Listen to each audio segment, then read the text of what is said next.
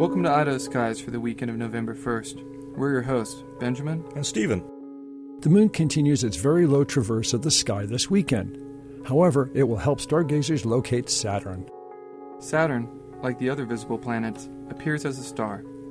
In this case, it's a dim star with a slightly yellowish tint to it. And like the other planets, it's resistant to twinkling.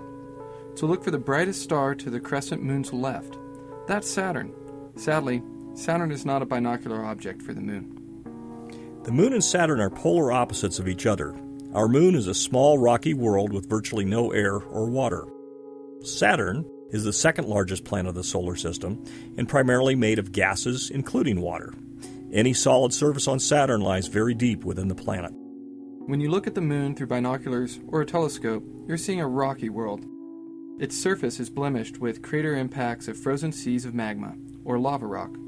It's different from Saturn. A telescope only shows a gaseous atmosphere that gradually thickens into a hot liquid of hydrogen and helium. A telescope capable of magnifying at least 25 times is enough to show the rings of Saturn. It will also show you its largest moon, Titan. The rings are bright and broad, so there's no mistaking them.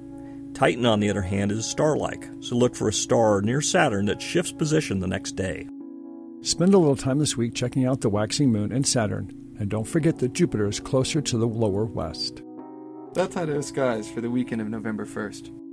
Be sure to read our blog for additional information. It's at idahoskies.blogspot.com. For Idaho Skies, this is Stephen. And Benjamin. Dark skies and bright stars.